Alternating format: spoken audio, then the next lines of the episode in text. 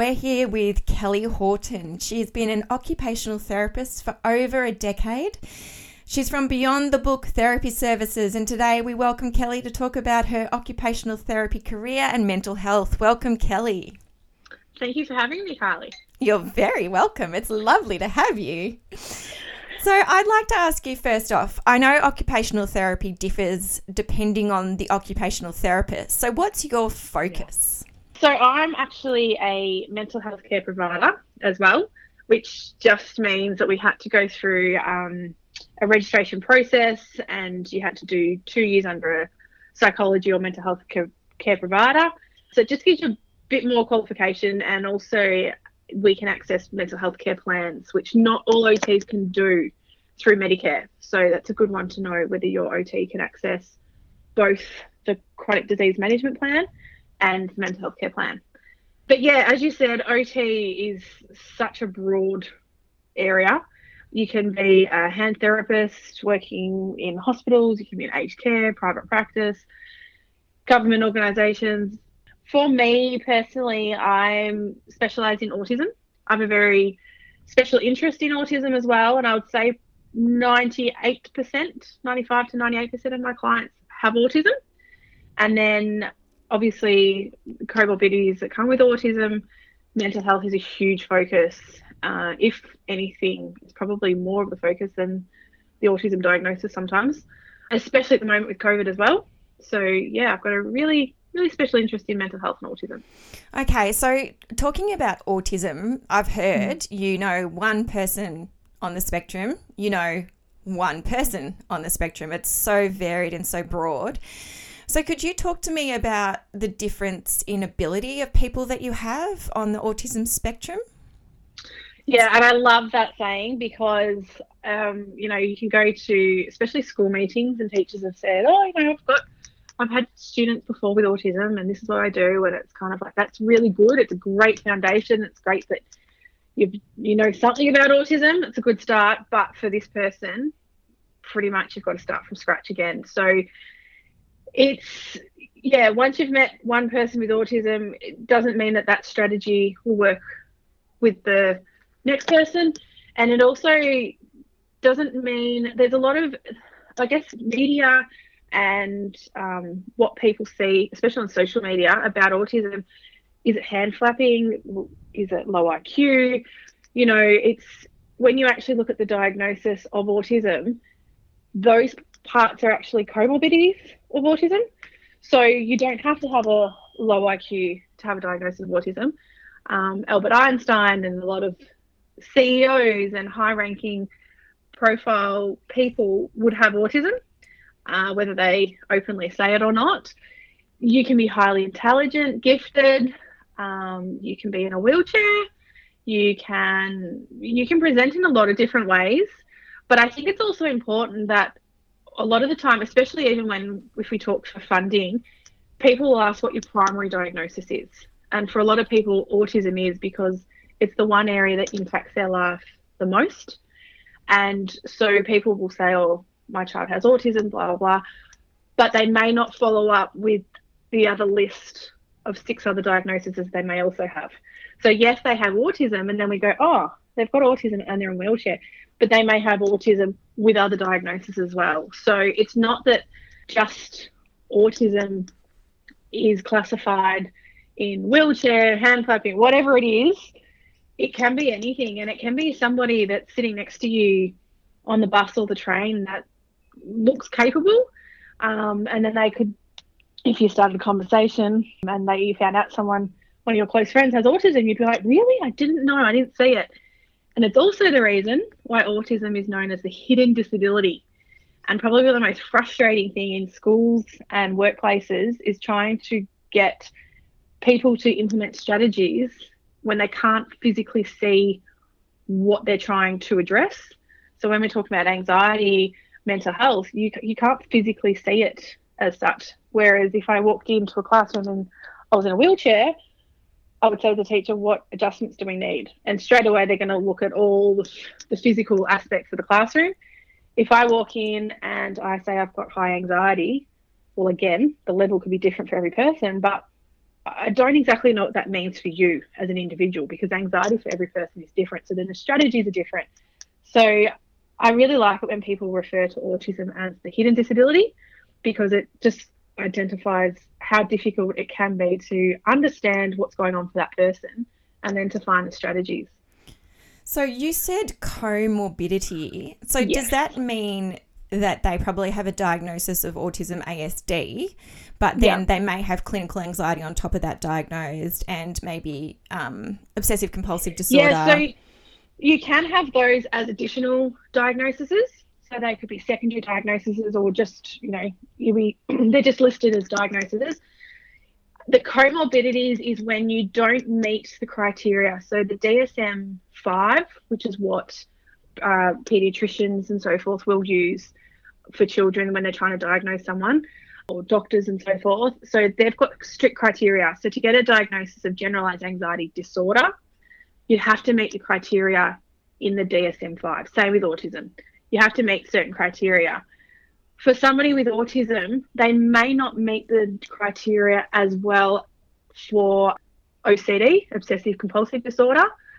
So they might not meet the criteria to have the diagnosis, but they may have the comorbidities around autism that tick a lot of those boxes in OCD, but they don't actually have the diagnosis. So it might be that I've got autism, but then I've also got the comorbidities of anxiety. So I don't have necessarily a full diagnosis of generalized anxiety disorder, but it still impacts me. And it's and comorbidity because it's more negative traits or signs that are impacting the person quite significantly and stopping them from their daily life. Okay. So is that as clear as mud? Yeah, no, that's very good. Some people say to me, I'm a little bit on the spectrum. And yeah.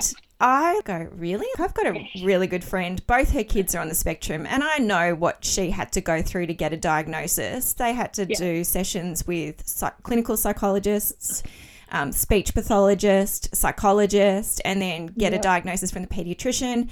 So, can you be a little bit on the spectrum? I'm going to admit, I used to be one of those people. I thought I was doing everyone a good service by saying, oh, everyone's on the spectrum. You're a little bit on the spectrum because I thought I was trying to make it positive. I was trying to make the world think positive about autism and then we can all, we're all on the spectrum, but you know, it's whether you get the diagnosis or not. Through all my experience and talking with clients and, and, and talking to these young autistics, that's where I, I learned a lot of my, my strategies and, and support. I was actually doing the complete and utter opposite, and it was completely wrong. And it is wrong because if we say that we're all on the spectrum, we're taking away from the autistics who are the one embrace their autism, but also how hard it is for them every single day to wake up and get through their day. We're definitely not all on the spectrum. I believe that some people may have traits. There's a lot of clients have come through our books that didn't get the diagnosis, but I would say they definitely almost meet the criteria. So that potentially could say, you know, the parent might say, oh, they were almost on the spectrum. But again, I don't think that's the right wording. It's more about they show a lot of signs and traits, but we didn't get the diagnosis. Mm-hmm. Um, we definitely don't want to take away and just say, oh, we're on the spectrum. And again, I think I think people like I was too, we were trying to make it a positive thing, but it really just did a disservice to the autistic community. Yep, thank you, Kelly. So we're on Good Health Radio talking to Kelly Horton about occupational therapy and mental health. So, Kelly, predominantly you work with young children and adolescents, is that correct? Yes, and I, well, when I first started, as you said at the start, over a decade ago, I obviously had a, I had a lot of children in primary school and a couple of teens. And then I've grown with them, and they're still clients of mine, some of them.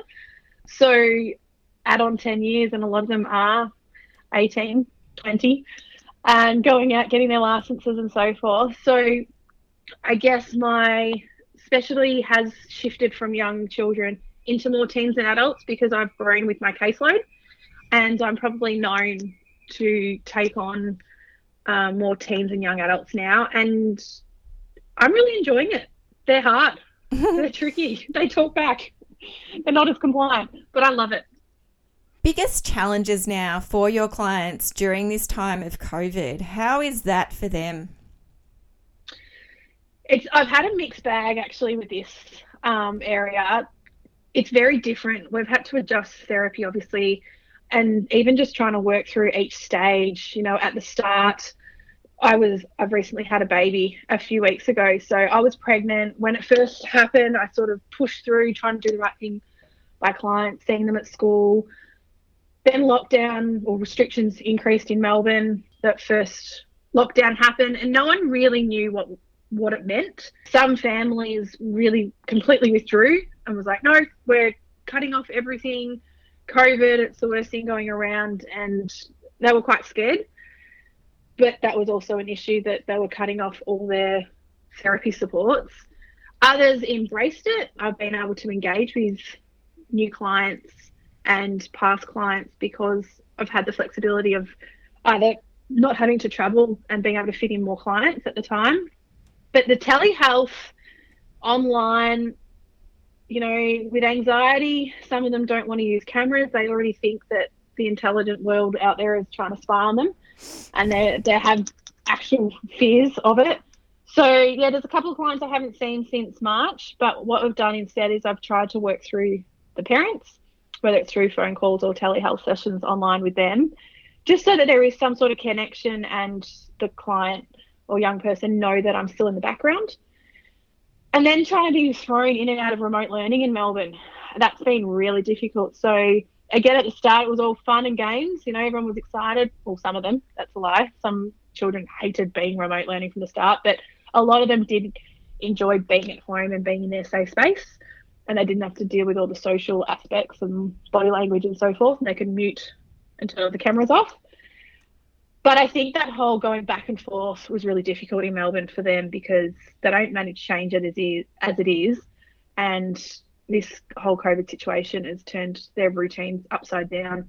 So their safe place at the beginning when it was all, oh, this is going to be so much fun. I get to work from home and I'm at home and that's where I love being. But then they realized, oh, hang on a minute, my boundaries aren't there anymore. My safe place has now become my educational or my workplace. And I can't manage how to do both in the one area. So our therapy goals have changed from putting out, I guess, spot fires and every day to day to redesigning their whole routine and daily life. And then also dealing with the germs and everything else and the government telling them what to do. Yeah, I can imagine that would be challenging for adolescents, definitely on the spectrum. They have rules, I think. They, they have do. those they have those understandings of the world and how the world works and then it changes. And as you said, they don't like change.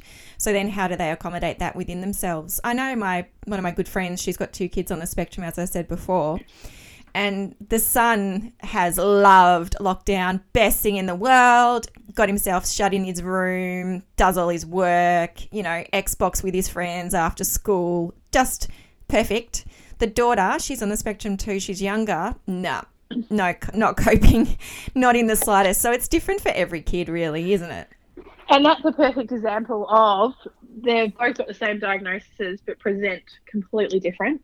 And for your friend's son, who you first spoke about, I'm almost plan. I would almost be planning double sessions for when school goes back because they really haven't been at school. Probably, what is it? Since the end of term two. Mm. I know they went back for three weeks, but some people chose not to go back, or it was just so short. that kids haven't even registered it trying to get them back out of that I'm locked in my house and locked in my bedroom because I've been told to it's going to be a really difficult task in term four to break if we do go back to face to face learning. And if we don't, transition is just going to be the main focus next year, full stop, because yeah, we're going to have to change everything again. And what they've got used to and what they feel safe with is going to be no longer and going to be ripped away from them. That, that they're going to take it very literal. And then for your friend's daughter, yeah, that's it's the opposite. She could be really down and almost depressed because they haven't got that interaction and that social connection. And I know people say, "Well, hang on, if she's got autism, why is she so social?" Because I thought people with autism wouldn't be social and they withdraw. And it's to get the diagnosis of autism, it's that you have difficulties with uh, social skills, not that you don't have them. So when you have difficulties with social skills, it could be at one end where you lack the skill and you do withdraw and you want to be on your own and you don't enjoy other humans' connections or interactions. Whereas you can still have difficulty with social interactions on the other end, where you it almost becomes an obsession and you're completely inappropriate because every single person, even the mailman, is your best friend. So yeah, a lot of that. I guess that's something that we've just brought up. There's one misconception of autism is that they're not, they don't have emotions or empathy, or they don't want friends, or they're not social. It's no, no, no. They've just got difficulty in those areas, and you can be at either extreme too. Yeah, I think her daughter is so empathetic. I would say over empathetic with animals, yeah. with objects, with everything. She feels so deeply, and she's an amazing human being because of that. But at the same time, socially, any little thing can trigger her off. I'm I hate myself. I'm the worst person in the world. And she's she's only tiny. She's in grade 3 and it's such a struggle for her most days to yeah. work through all of those challenges. So And I think that's important that it's not a lack of it's the difficulty and the the impact on their daily life if it stops them from doing things whether it's a lack of or too much obsession there either way it's stopping her from doing things on a daily basis and that's where they've got the diagnosis from not just lack of Yep. So, as an OT, you help these kids through mental health challenges. You help them at school to access the curriculum. Like, what what would your daily sort of job be with these kids? Well, outside of COVID, uh, a lot of our sessions we try to do in the home or the education uh, setting because um, I've set up my business as an outreach business so that we're actually addressing issues and concerns in the environment that they find difficult. Because in a clinic where it's controlled and safe, it can be a lot, actually, can be a lot harder to work on at times.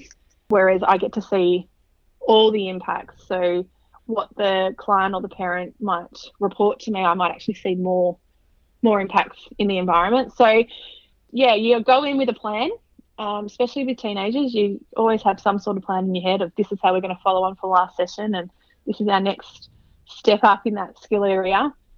But pretty much, depending on what you're walking into, your plan goes out the door most days. because, especially if you see them after a recess or a lunch break and they've had uh, social issues with their peers, and you're trying to explain to them, one, you're calming them down, so it's all about regulation for the first half of the session, and then you start talking about why it happened and then hopefully there's not a meltdown in between those discussions and you can start building on some skills. But look, I think it's really important to note though when we come in, we're yes, we're doing therapy and we're working in the moment with these children and teenagers, but the handover to the rest of the team or to the parents, depending on the age of the client, is most important because whatever we're doing in the session, they need to be practicing that every day, um, every week, depending on what you're doing. And if they're not practicing and implementing it on a regular basis, change is going to be either a lot slower or not there. So it's not just about fixing things in therapy, I guess. It's also about educating and training people that are around this client every day so that these strategies are implemented constantly. And schools have been quite open to all that too, which has been fantastic. So long term change needs to be implemented and a total different, obviously, mindset probably for the carers, the parents, the teachers. Yeah, and you're working with families that are they're on the brink of breakdown themselves, and here I am going, oh, I'm trying to do this every day, and they're going, yeah, right, I can't even do what I'm doing right now. So it's it's understanding the mental health of the entire team and family as well, and all the dynamics. So very yes, you've got a client, but it's it's not as simple as that either. We're on Good Health Radio with Kelly Horton talking about occupational therapy and mental health. So, Kel, I wanted to ask you my friend, I've talked about her all the time, she was struggling with the school, I know, because girls are not as diagnosed as as boys mm. for many reasons, but she was struggling with them understanding the needs of her daughter. And I know that her OT was phenomenal and supported her in advocating for her child. So you support the whole team literally in working out what's best for that child and maybe even supporting them through advocacy. Is that correct? Yes, and I probably become a little bit bossy, I guess.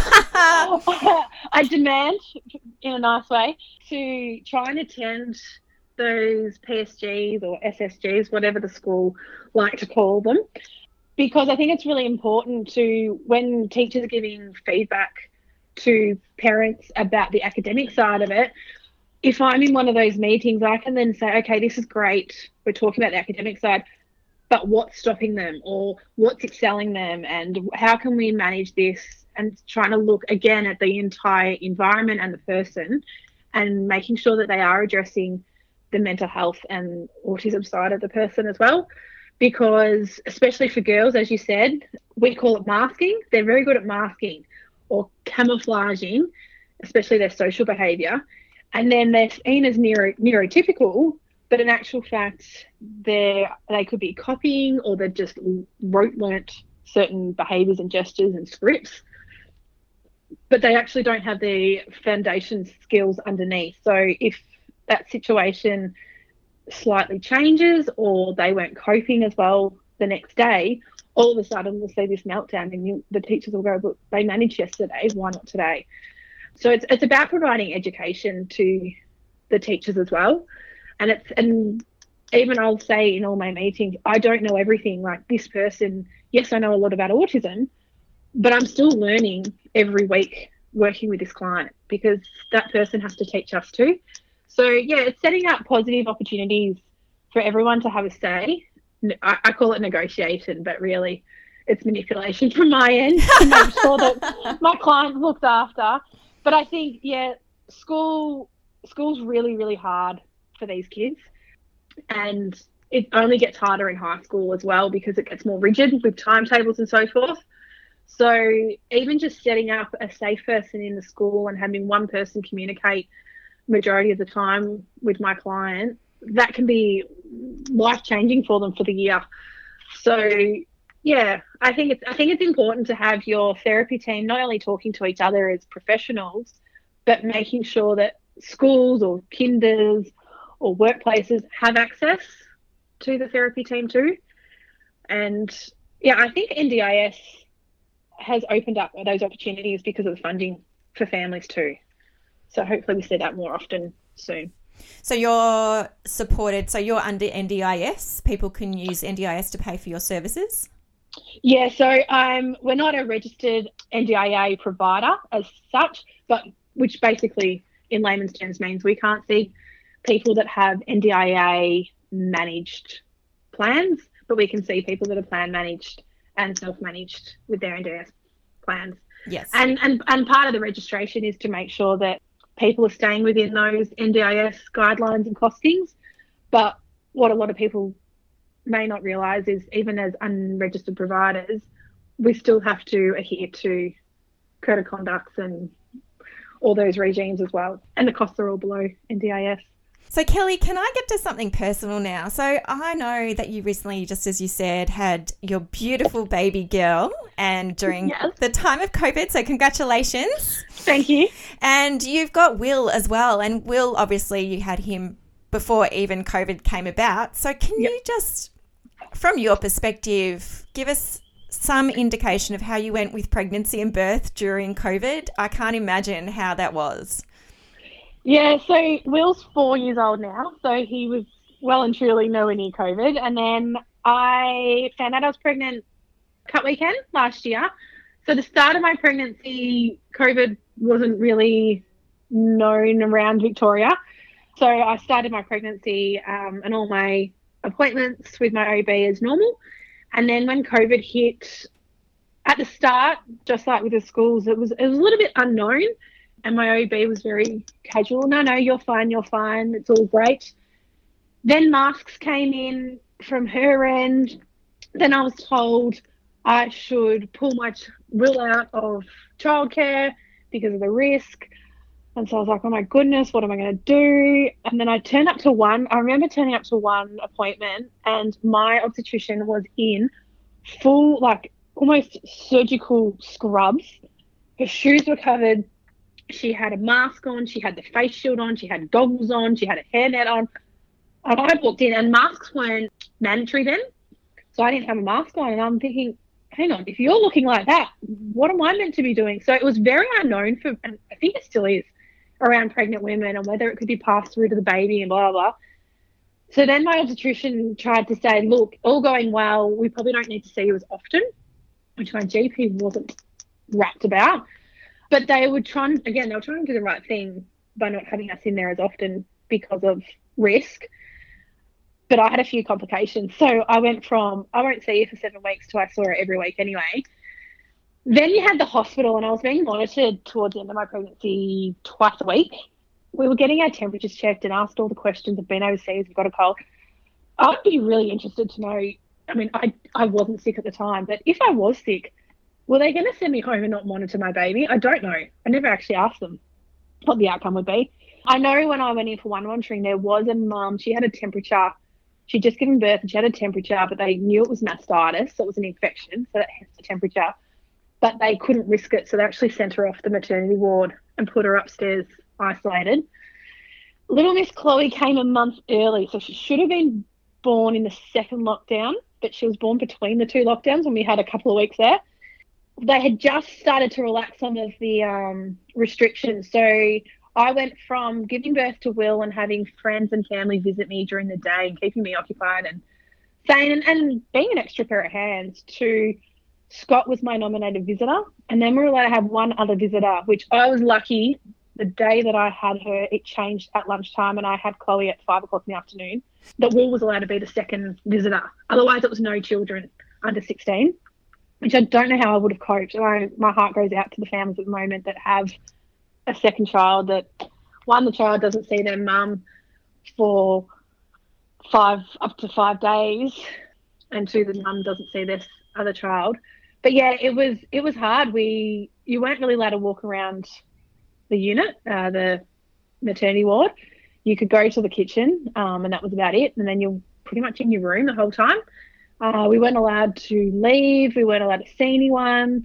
My Will's birthday was around the time that Chloe was born, so I was very nervous about not being able to see him for his birthday. And yeah, it was really strict at the time. Again, with Chloe, masks weren't mandatory, so we didn't have when we went out because I ended up having to have emergency Caesar. So in theatre, it was very normal to what I had with Will, but I understand now. Even the mums in labour, you're you're confined to the birthing suite. You're not even the dad's not allowed to leave to go to buy snacks or anything. You've got to be really well prepared, um, and lots of mask wearing and so forth. But it was very isolating in the hospital, and I actually I was a bit naughty. I checked myself out a day early because I was, I was going insane. but then, yeah, we came out and Chloe got to meet my parents, my nan, and my grandma all within the first week, just because they were available and I was available. But she still hasn't met my husband's parents because they live three hours away and it wasn't it was a week and a half after she was born we started getting more restrictions in place and another lockdown, and they weren't allowed to come to Melbourne because Melbourne was blacklisted. And still now they're up, they're in stage three, but we're in stage four, and they still haven't met her, and she's nine, ten weeks old. Aww. So it's it's quite hard. Um, can't see none of my friends. So I didn't see a lot of people from March. So a lot of my friends only saw me pregnant once, which is very different. They have no one, none of my friends have really met Chloe. I think maybe four of them have. That's it. So Chloe doesn't know we have friends. she just thinks the world revolves around my parents and my husband and I and my son. So it's positive in terms of I had a winter baby and she hasn't got sick and I'm not worried about anyone coming around with a cold like I was with Will. He was born in winter too. She's protected from germs, I guess, but it's been very, very isolating. Well, thank you so much, Kelly, for sharing your story. Thank you for your expertise on autism and your time. If anyone wants to get in touch with Kelly, she is an occupational therapist. It is www.beyondthebooktherapy.com. She has Insta and Facegram as Instagram and Facebook as well. Mix that together. That's Yeah. www.beyondthebooktherapy.com. Thank you so much, Kelly, for your time. No worries. Awesome. You're on Good Health Radio with Kylie Roger, and we'll be back after this break.